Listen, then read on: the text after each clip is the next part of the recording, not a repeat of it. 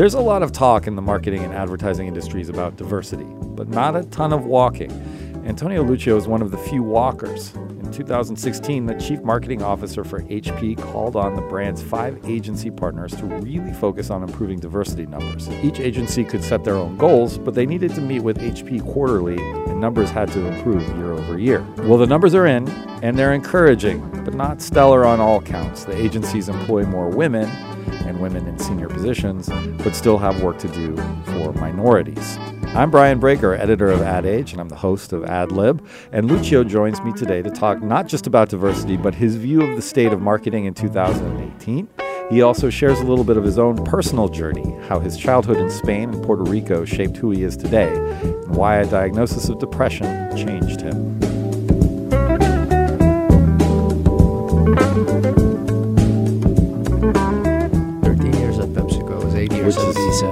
Those are like eight, eight, eight years at Visa as a CMO. Which, uh, one brand was actually uh, Greg Welch from Spencer Stuart told me that I was yeah. breaking all sorts of records. Yeah, yeah, that's and uh, I, sort of unheard of today. I, I, like I, I like to build things and stay in places. So yeah. Uh, that's great. So you have a real opportunity here. Thanks for joining us today, Antonio. I appreciate you being here and taking the time on your New York jaunt. You're you're based in San Francisco, but you're passing through the East Coast. Yeah, it's great to be here. It's yeah. great to be in New York. I have two daughters here, so always a nice opportunity to do business and then have great dinners with them. It's a family affair. Do you have a favorite New York restaurant? Uh, actually, no. There's so many of them. Actually, last night we were at uh, Cosme, which is the new uh, Mexican restaurant in uh, in 20th Street between Fifth and and Madison. That was spectacular, I have to say. Okay, well, little little plug for a local restaurant. I haven't I haven't tried it yet. We'll have to get over there. Uh, but yeah, thanks for coming. It's great to have you. Last time we saw each other, last time, well, first time we met was in at Cannes earlier right. this year. Very different weather situation. Uh, it's very cold here now, but um, that's good. It allows us to focus. Uh, so you've been at HP. We were just discussing since 2015. That's a long tenure for a CMO at this uh, at this point, and we can talk about. We'll get into the tenure side of things a little later, but when you came on board, you made it a big mandate to push for greater diversity in terms of the agencies you work with. You had, uh, you you said that they had to include more women and people of color in positions of influence on on the HP accounts, and uh, more female and diverse executives in general. Uh, obviously, well, how, uh, is that something you are actually able to mandate? And now a year in, let's talk about the results. I know that you've you've posted some some encouraging signs. So um, it was a great initiative. It it, it starts it starts from um, from a company value. Uh, we believe that diversity is a business imperative. Uh, we have the most diverse board in tech, with uh, 42% of our board members are women and people of color. We have a CEO who's Australian, who has lived all over the world, and fundamentally believes that um, having teams that clearly represents the communities that we serve will translate into better innovation and better results. So it starts from there. My initiative was was an extension of uh, of uh, of that value and of, of, that of the recognition that it is a business imperative. So it's been five quarters now. Yeah. Uh, we um, we we made sure that our team was diverse first. Yeah. So you uh, start inside before inside. you go outside. That's right. So we when when we started the journey we had a, a, pretty good representation of females mm-hmm. in the marketing department globally, about mm-hmm. 60%. mm hmm We had very good representation of women at the manager level, 52%. But at the top uh, senior leadership level, which is the 10 most senior jobs that report directly into me, mm-hmm. we only had 2 mm-hmm. uh, so it took us a while because capability is first and foremost mm-hmm. the ultimate uh, uh measurement.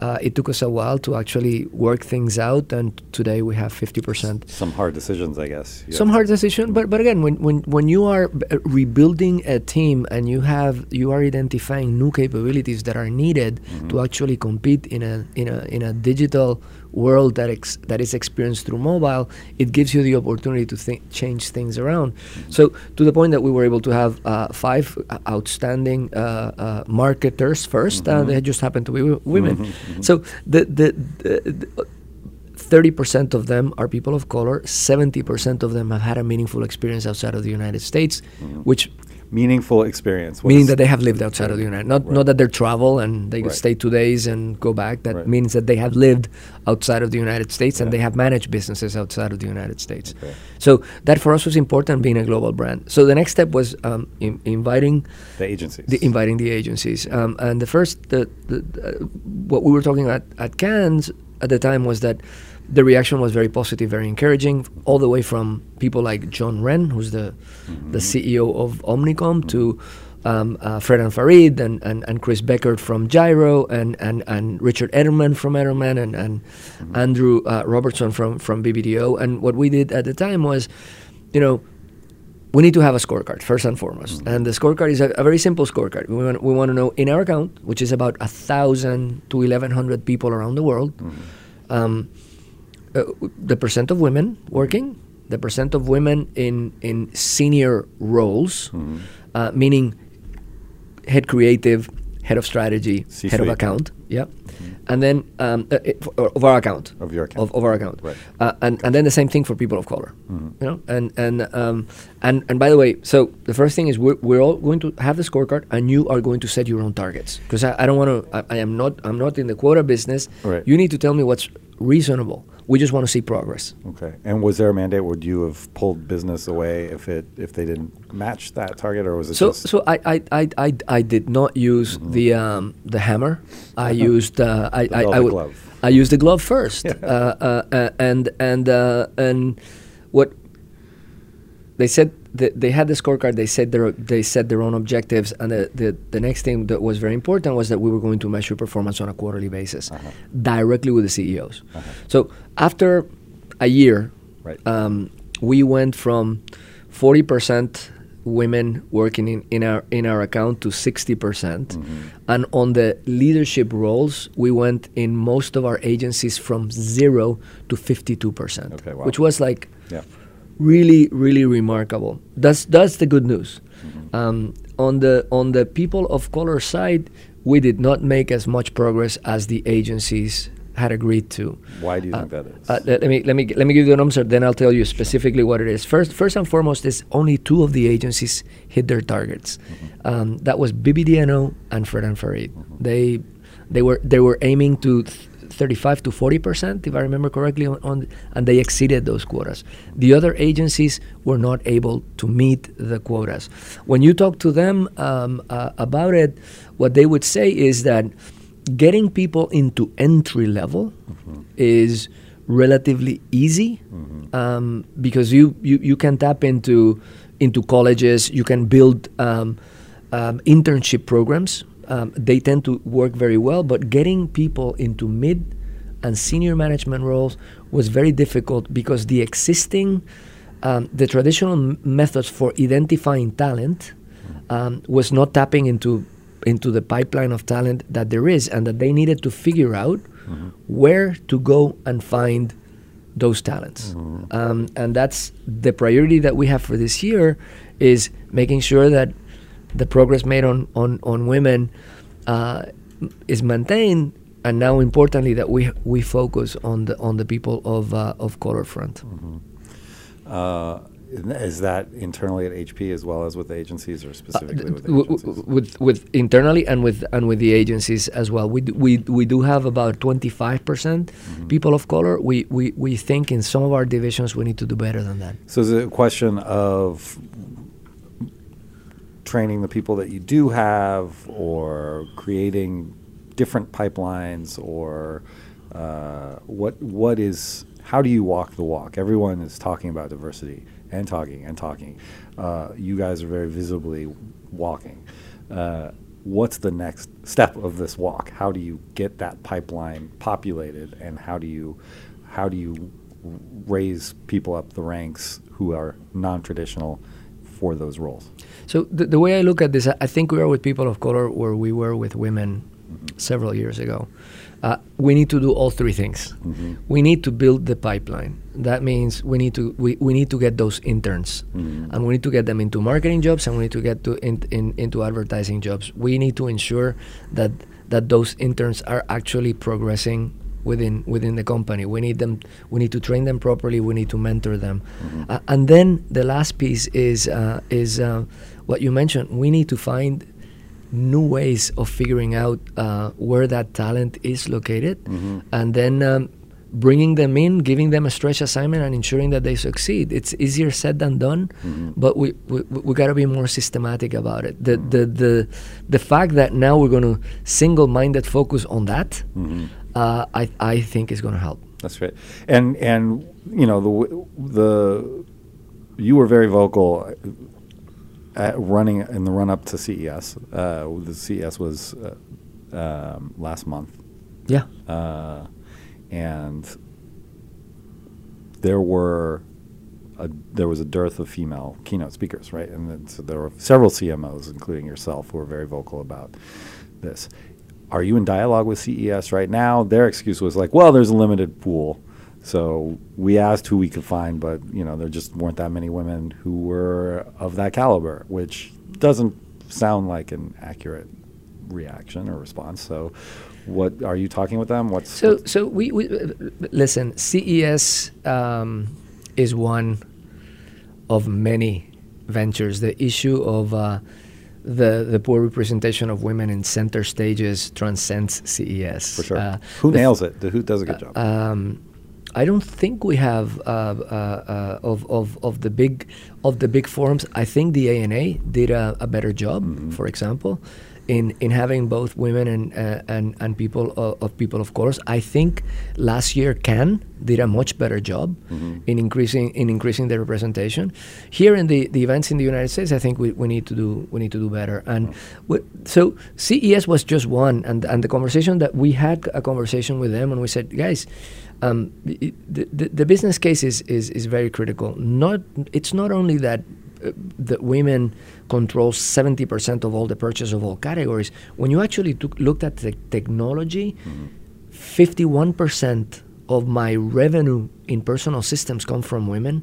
49% of the um, the usage of printers in the world comes from women. So for, for us, the fact that they, they should be represented is is, is, is, is, is a business imperative. Um, so um, this was the second year in a row that they did not have women uh, keynoting, and we made our, our, our, our voice our voice heard in the conversation. They were open. They uh, and I said, you, you know, maybe maybe you have to be a bit more flexible with the criteria, I, I, and, and it's not about uh, lowering standards. This is about saying, okay, what are the topics that you're going to cover? Um, uh, uh, who are the best people to actually deliver the message? Some may be CEOs, some may not be CEOs. If I was to think about someone like Sheryl Sandberg, for example, that is not a CEO, I would tell you that the, she is having a more direct impact on the technology world that some of the CEOs that were present. So, having a bit more flexible uh, uh, uh, parameters to ensure that what is your objective and who should be the right people, and then after you have th- that, add a layer of, of representation. I think is is good common sense. So they were very open about it. I would be very surprised if we don't see a change uh, next year. At the same time, you know, someone like Leslie Berland at, at, at Twitter, who actually started the movement. I was comment number 11, so I was not the original one. Right. It was Leslie, who I have nothing but respect and admiration for. She had her own tech panel Right. on their Twitter, and she had the CEO of Recode, the chief um, um, technical and security officer of Cisco. She had uh, Padmasree Warrior, who, who who now is the CEO of an electrical company, previously the, a chief technology officer. She had the CEO of uh, Black Girls Code. She had the CEO of a startup. All she had um, Linda Boff, the the CMO of General Electric, She- mhm. and I have to tell you, the format was amazing. She gave everyone seven minutes to answer three questions, or to, to cover three things: who you are and where you come from. Mm-hmm. Um, what are the key lessons that you've learned, and what advice would you give your younger self? I, I was taking notes. Mm-hmm. That's this great. was not about women. This was lessons on leadership. Okay. I would take that same panel and put it in center stage in CES, and I would tell you that it would be a hit. It was phenomenal. Well, let's do that right now. Who are you? Where do you come from? Uh, so my, my name is Antonio Lucio. I was born in Cadiz, Spain. Uh, it, it's uh, it's a city in the southernmost part of Spain. Yeah. Um, I, I, I, my father was Spaniard. My mother is Puerto Rican. So Okay. by, by the time I was seven, I moved to Puerto Rico, and, and we crossed the ocean twice before I was twelve. Do you still have family in Puerto Rico? I, I have most most of my family is in Puerto Rico, and uh, I still have my father's side in Cadiz, in the southern part of Spain. Every, everyone okay? Everyone's okay. The island um, is taking a, a long, a long time Mhm. uh, to rebuild. I'm lucky that nothing happened to my, my family or my property, but there's still uh, a lot of people there that need a lot of help, and it's it's, it's been very difficult to manage. Yeah, I bet. Um, are so talk about that going back and forth. So that childhood from Spain to Puerto Rico and back. You know, those are two very different cultures. How does that inform what you do today? I think it gave me um, a, a, an interesting for an interest for travel. I Yep. I, I, I always I have had a, a, a, a need and a passion to get out Mhm. of the island and get international assignments and and see um, and see the the world. Uh, both places were very small. Uh, Mhm. Cadiz, the city has 110,000 uh, people. The city of San Juan has a million people, and the island of Puerto Rico has 3.4. So the the need to go and and see other Mhm. places was something that I, I think came from came stir from crazy that. a little bit. Huh? Being being stir crazy a little bit. No, not still crazy. Uh, it was a beautiful place to, sure. to grow up, uh, and a nice and caring community, and Yeah. and I still have uh, some of my, my best friends there. But Yeah. I, I, for some reason, I needed to go out and, and see the world, and that came from, from that childhood, no Yeah. question. And so the the well, the third question that that was from that Twitter panel was, what advice would you give your younger self? Um, don't judge yourself too hard. Yeah. Don't. Um, mistakes are going to be part of life. Yeah.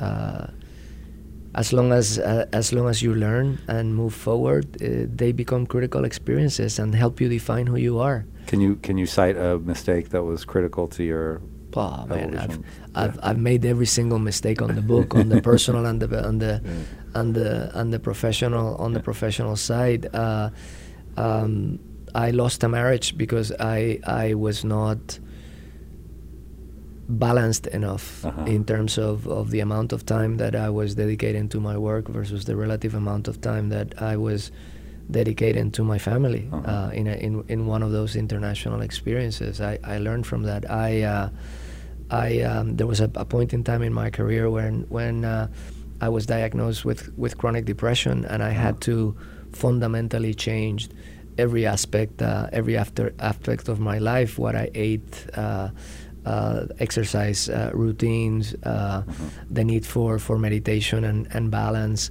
Um, uh, all, all those things are, are key lessons in lines that help that help you define who you are. It makes you uh, it makes you a more, a more interesting human being and a more compassionate human more being, em- which I think it's uh, it's critical. more empathy for sure. Uh, that's interesting. I didn't know that about the, the depression. Thanks for, for sharing. Is that something that you d- discuss or uh, mental well being uh, as part of your leadership? I, uh, yeah, I, I, I, do I do uh, that that moment in my life was um, uh, critical in in in finding my purpose. Mhm. Uh, up up up until that time, I was sort of going doing really well um, in every aspect of my life, but I, I, I did not have a, a true north in terms of what I what I was here to do, um, what type of person I wanted to be, and importantly the legacy that I that I wanted to uh, to have. Um, at the time, I was uh, I was lucky enough um, to meet uh, a gentleman. His name was uh, uh, Philip Gould. Mm. He passed about three years ago. Mhm. He was Tony Blair's pollster Mm-hmm. Um, and he was uh, consumed by the the questions of leadership. Mhm. And and at the time, he said, you know, you guys, uh, you guys live a very intense life. You're wired twenty four seven. You, you guys being the leaders, global glo- business global leaders. global Yeah. business leaders. Mhm. You're you're living fast and all and all that. And I said that situation uh, creates a a divide, an attention between the spiritual self, the person that you want to become, Mhm. And the personal self. The, per, the, the and, I'm sorry, the material self, Mhm. the spiritual and the material. The material is the person that you are day to day because you're going through the motions. Mhm. And he said uh, to me, and I will never forget. it, He said, It is only by living a life with purpose and finding purpose in your life that you actually bring those Right. two self. They become one, and you find meaning in work and family. That's that classic Cartesian I- it is. split, right? That- There is, and to and, and to the moment that you bring them on, and that sometimes means that you have to make some tough choices. When you're in a place that doesn't allow you to live your purpose, Mhm. you have to leave that place. Mhm. When you're with people that do not allow you to live your purpose, you need to leave those people. Mm. And the opposite holds true. When you find a place where, where you embrace your value, when you can be yourself in every aspect of your life, you're you're you're happy. You're you're living a meaningful life, and you're making a difference. You're an integrated human. That's right. Yeah. Well, this is all fascinating. Let's let's let's walk back a little bit to HP uh, and the challenges that, that you got that you're facing that are sort of uni- unique to HP today. Uh, with all that we now know about you, um, you've said that that in HP's case specifically, the brand is something. And this is a quote from an inter- a recent interview. Uh, the brand is something that is built outside the business. It is something that you add onto the product. It is not synergistically built as one from the beginning. Can you unpack that a little bit as it pertains to HP's brand? What, what I what I what I what I was referring to that there is, um, as you know, I've I work in the consumer goods world. Mhm. I've I've worked in fintech, and I Mhm. now work in tech. Mhm. Um, That was Kraft, Pepsi, Visa, and now HP. uh, and now HP. That's right. So when um, when you come from the consumer goods world, um, you start with a fundamental premise, Mhm. as they taught me in P&G. Customer is boss, Mhm. meaning you start and you end with a customer. You analyze their preferences, their behaviors, uh, their hopes, dreams, aspirations. You try to uncover unmet needs, Mhm. but it begins and ends with, with the customer. Because of that, it is all anchored on brands. So the P&L is built around brand. And because of that, the marketing function actually leads um, what when I was growing up in the business were called the four P's that now are called the four E's. So the pro- what type of product you're going to soft, what we're going to offer is based on a brief that comes from the marketing function. Why? Because they are the voice of the customer. Mhm. Um, what sort of pricing? The right value equation, because you have the voice of the customer, you're able to establish the right pricing. Distribution, where where are where are my customers going to buy? Again, Mhm. you have a very specific influence on that, and then you control the marketing and the brand. So that's the That's the CPG. that's the model. CPG model. Mhm. When you move outside of the CPG model, tech is the other example, the, the, the, the, the opposite model. Fintech uh, lies somewhere in between. Banking, insurance, they're closer to the tech model. The, the, the premise is fundamentally different. Consumers do not know what they have never seen. Mhm. We're here in the world of invention. Steve Jobs' words. Mhm. Right? So when, when, when, when that is the premise, the P's or the E's are distributed. So the product is led by engineers Mhm. because they're the ones doing the discovery. Mhm. The pricing is held by what it is called the product function, which is sort of the business leaders Mhm. of the operation. The distribution is led by sales, Mhm. and then marketing is only building the brand Mhm. to overlay on top of the product. Is that easier or No, it's much harder. Yeah. It's much harder. Much, much, much harder. The the, the, the, the, the the question then is the role of marketing within tech is to earn a seat at the business table Mhm. so that through the utilization on data and the voice of the customer, you can begin to lead by influence Mhm. product, pricing, and distribution. Mhm. And, and, and the first thing that you need to do then is to build the business model and begin to behave like a business person first. Mhm. I, we just went through our annual marketing review with the CFO, the CEO, and then eventually with the board. It was a two hour presentation. We did not show one piece of creative, it was all numbers. Mhm. This is the business objective, this is the marketing objective, this is the marketing investment that we deliver, this is the results that we deliver against Mhm. against that. Those types of conversations are very different in the consumer goods uh, world. No one asks you whether you need to advertise or not. It's inherent in the analyst, external analyst. It's inherent in the in the business. Here, that's the first question that you you need to you need to answer. So you need to create the the uh, the, the econometric model to prove that the function is a revenue generating function and, and, and that, it, that it is constantly adding value and that you can quantify that value. So you were able to prove that you we, we have HP been uh, we, we, we, we have been and uh, again it's um, to the point um, that we it was sort of brand and marketing is something nice to do to the point that now you have the business leaders Mm-hmm. actually requesting more marketing su- support because we've been able to prove that when we do it and we do it right Yeah. there's an impact in the revenue So, line so how are you doing it? I know we've we we are currently working on a story on uh, Disney, which is relaunching the Mickey Mouse Club as a sort of Facebook exclusive. I know that you guys are involved in product placement there. You guys are involved in product placement on a new Amazon Prime show, Bar Bartlett. Mm-hmm. Um, is that a strategy, a tactic? Is that uh, uh, product placement sort of your main advertising uh, uh, avenue, or w- what? What else is going? It's it's a tactic. Yeah. Uh, so the the, the, the, the f- first, in over the last two two and a half years, um, we've been able to grow the revenue line on both business. That was not the case before Mhm. because we're talking about PCs and we're talking about printers. Mhm. So there's a these were challenge categories. Um, Mhm. uh, the, the the drivers behind the revenue growth, the fact that we've been able to grow. All-time high share on both categories Mhm. and the brand KPIs awareness consideration preference and net promoter scores are an all-time high is because of a combination of Mhm. everything great products Mhm. that that came out of a marketing insight Mhm. Great sales execution by our sales force and our channel Mhm. and then great great uh, demand generation from a marketing standpoint the things that we needed to change and I'll I'll tell you where those placement fit within this Mhm. the first we needed to change several things number one we were not talking to millennials Right. millennials are 60% of our commercial revenue ITDMs IT decision makers Yeah. are 60% of them are millennials So millennials are printing.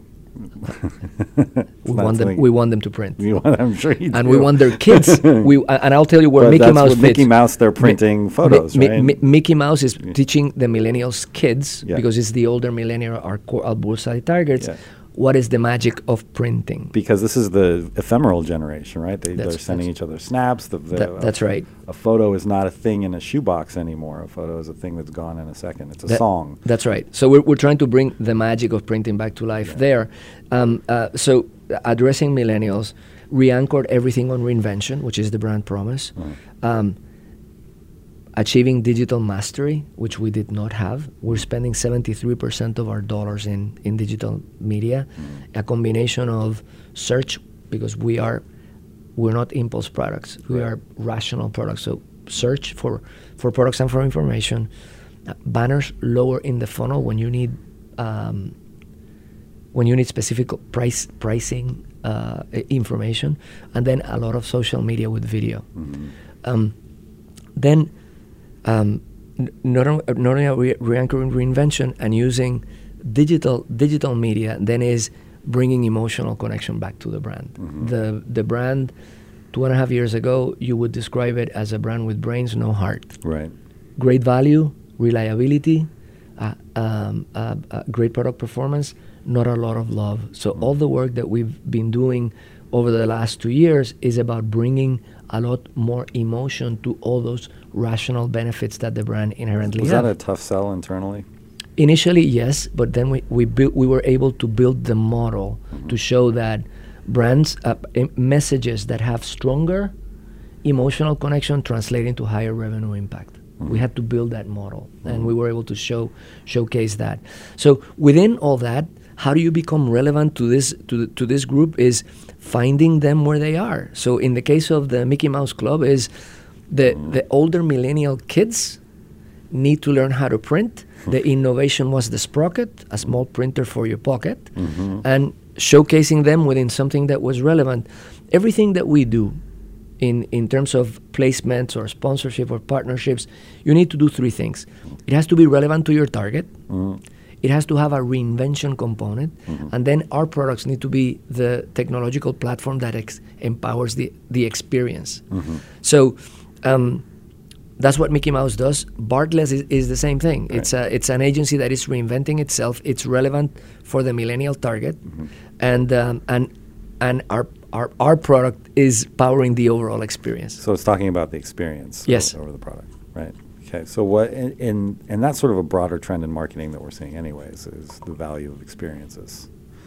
Um, does that inform this decision, or It, it is uh, so w- we're moving from the information age, which was everything about devices, to the experience age, where everyone is expecting uh, seamless, curated, hyper relevant, personalized experiences, Mhm. where your flow from the digital world into the physical world and back into the digital world, it is completely seamless and it's tailored tailored to you. Mhm. Um, s- within that, um, there are five things that we are pursuing to be able to capture Mhm. that experience. Number one is uh, insights and analytics. Everything, because all the devices are generating data. Data is the lifeblood of of our digital experience, and now all the devices now and into the future are going to be more connected than ever and smarter than ever. Mm. Having the capability to transform all that data into an insight that will improve an experience mm. is a critical focus for us. Mm-hmm. The the second piece is that um, the only channel is the omni channel, which is the convergence So of omni-channel is the only channel. yeah, which Right. is means the convergence of of the physical and and the digital. Um, everything's part of the greater whole. Yeah, the, the thing is, when you're talking to your to consumers, if you were to talk to your kids, Mhm. how they buy, they're gonna they're, they, they they will never mention I'm digital and I'm physical. They're gonna be searching for some information in in their phone. Mm-hmm. They're gonna go to the store. They may try it, and then your wife may say, "Yeah, I'm glad that it fits you. Now we're gonna buy it in Amazon so that it's delivered to our home." Mhm. So they don't think that they're breaking anything there. It's just it's just seamless. So for, when you're a marketer, Mm-hmm. Well, it drives marketers crazy, right? Because they have no idea where that last click attribution is or what, where that decision got made in the funnel. so so that's what we're, we're Yeah. all working towards Yeah. to making sure that those experiences are seamless. right. Um, third, um, within a world of disruptive te- technologies, brands become more critical than ever. Mhm. So, disruptive technology. Um, imagine a world where at home and at work, everything is powered by voice Mm. uh, with artificial intelligence component, e-commerce applications, and everything as a service. I mean, you don't own the devices anymore. Mhm. It's the Uber concept for your house. You don't own them anymore. To Spotify, you don't own music anymore. Yeah. So, so now you don't own any of the uh, any of the devices. Under that scenario, uh, someone will knock at your door one day and say, "I'm here to repair your printer or to change your printer." You're gonna go like, "Mm, "I didn't know that I needed to repair my printer," because it's all smart and everything is connected. And the second scenario is, I'm gonna have my wife's birthday, Ashley, and uh, I can go and tell Alexa or Google or Siri, you know, Ashley's birthday is Friday. I want a wine and cheese for eight people at 8 p.m. Mhm. Either through my preferences or through my record of purchases, the right wine is going to come, the right cheese is going to come, and it's going to be delivered at home at that. Under any of those scenarios, brands are invisible. So the only way. That- that's scary for brands. It, well, it's scary, but it's a it's a huge opportunity. Yeah. The only brands that are going to survive are the brands that are top of mind in your head and the the ones that are top of algorithm. Right. So ensuring that we're all building brands so that your first choice when you're thinking wine is the one that you're going to get Mm-hmm. is more more important than ever before. You don't have a shelf to say, "Oh, I like this brand, but this one is on on offer." Mhm. You're going to go for the first thing that you want, or you may ask for a recommendation. Right. And when that recommendation comes, the top of algorithm is going to rule. So ensuring that you're top of mind and top of algorithm, critically important. The the not, not only brands are important. The, the the fourth element is that within this environment, um, hard rules. Yeah. You have so many screens and more to come that are capable of delivering messaging. If everything is a ser- as a service in this new world is everything as a message, that you're gonna be you're gonna get confused, you're gonna get annoyed. You're only going to pay attention on those things that capture your heart. So brands need to ensure that on messaging they're leading with the heart and then closing with the brain throughout the journey. Otherwise, you're gonna you're gonna become obsolete. No, you, no one is gonna pay attention to you anymore. And then the last element within this experience age is, I, I believe that um, there's an opportunity for brands to lead cultural change. And, and, and the reason why I'm saying that is that more and more in this very divided world, it's not just the US, we get the research from divided Yeah, and see it in polarized. Brexit, you see it everywhere, right? Uh, It's completely divided, and, and, and, and, and you have um, politicians around the world that are are playing to the base and are using fear and are using division as a way to win elections. And by the way, they have won elections here and elsewhere, in- including including including Brexit. Um, uh, th- th- see, when you're when you're managing a brand like ours or some of the big brands, you cannot afford that. They they run every four to six years. We earn their trust and preference every day. Mm-hmm. So we need to begin to play in those cultural values that unite us, mm. As opposed to those that divide us. There's a lot of risk though when you start playing in the cultural space. I mean, obviously you're doing it. You're with the diversity initiative, but we've seen brands get pulled into a political conversation, even reluctantly, even accidentally, even sort of taken out of context. Lee, You know, and it's a very it can be very damaging, very scary for for brands. But you're saying lean into the cultural moments, but find the ones that are are uniting. But even that can be So, so we did. I don't know if, if you saw it, the the the togetherness spot that you should um, uh, you should watch for the holidays um, w- was aimed at addressing the cultural divide, mm, and and the reason we we we did it is we found. You know, after the election, like many marketers around the world, we were going like, "Oh "My God, what what just happened? All the all the polls were going into one direction, and the election went into the other direction. Maybe we don't know mhm. our consumer anymore. And um, so we went out and we wanted to understand. Um, we wanted to understand the divide. What are the things that separate us, and what are the things that put us together? And the marketing question behind that is, my God, are we so polarized that we may need different messaging Mm. to red and blue states? Mhm. Um, so we did a, a lot of work, a lot of, of, of work on that, and, and, and, and what we found was that even when you take the newspapers, the rhetoric, whether it's real news or fake news, and all the stuff that we, we know and, and, and, and talk about, state after state, political persuasion or, or, or political persuasion, we still have some things that unite us very, very strongly. Um, we all want a better a, a better world for our for our kids. Mhm. We all want them to have have the right level of education and the right level of opportunity so that they can live better lives. We all want them to live in communities that are clean, safe, where people help each other. And finally, we all continue to believe, regardless of what the definition of family is, that the family continues to be the bonds that hold community, country, and the world and the world together. Mm-hmm. And, and and in that study there was an earn there was a, a need for people to reach out mm-hmm. and to have meaningful conversations. Um, and, and, and that is all fertile territory Right. that we and brands can tap into. That we still have. That is that is the American dream still to this day. Great. I think that's a, a lovely sentiment to end on too. So I think it's been a great conversation. Thank you. Thank you for the opportunity. Thank Always you. nice talking to you. Thank you for coming in. I want to thank Antonio Lucio for joining me today. Uh, Antonio is, of course, the CMO of HP. I'm Brian Braiker, editor of Ad Age. I want to thank David Hall, our producer, and I want to thank you, our listeners.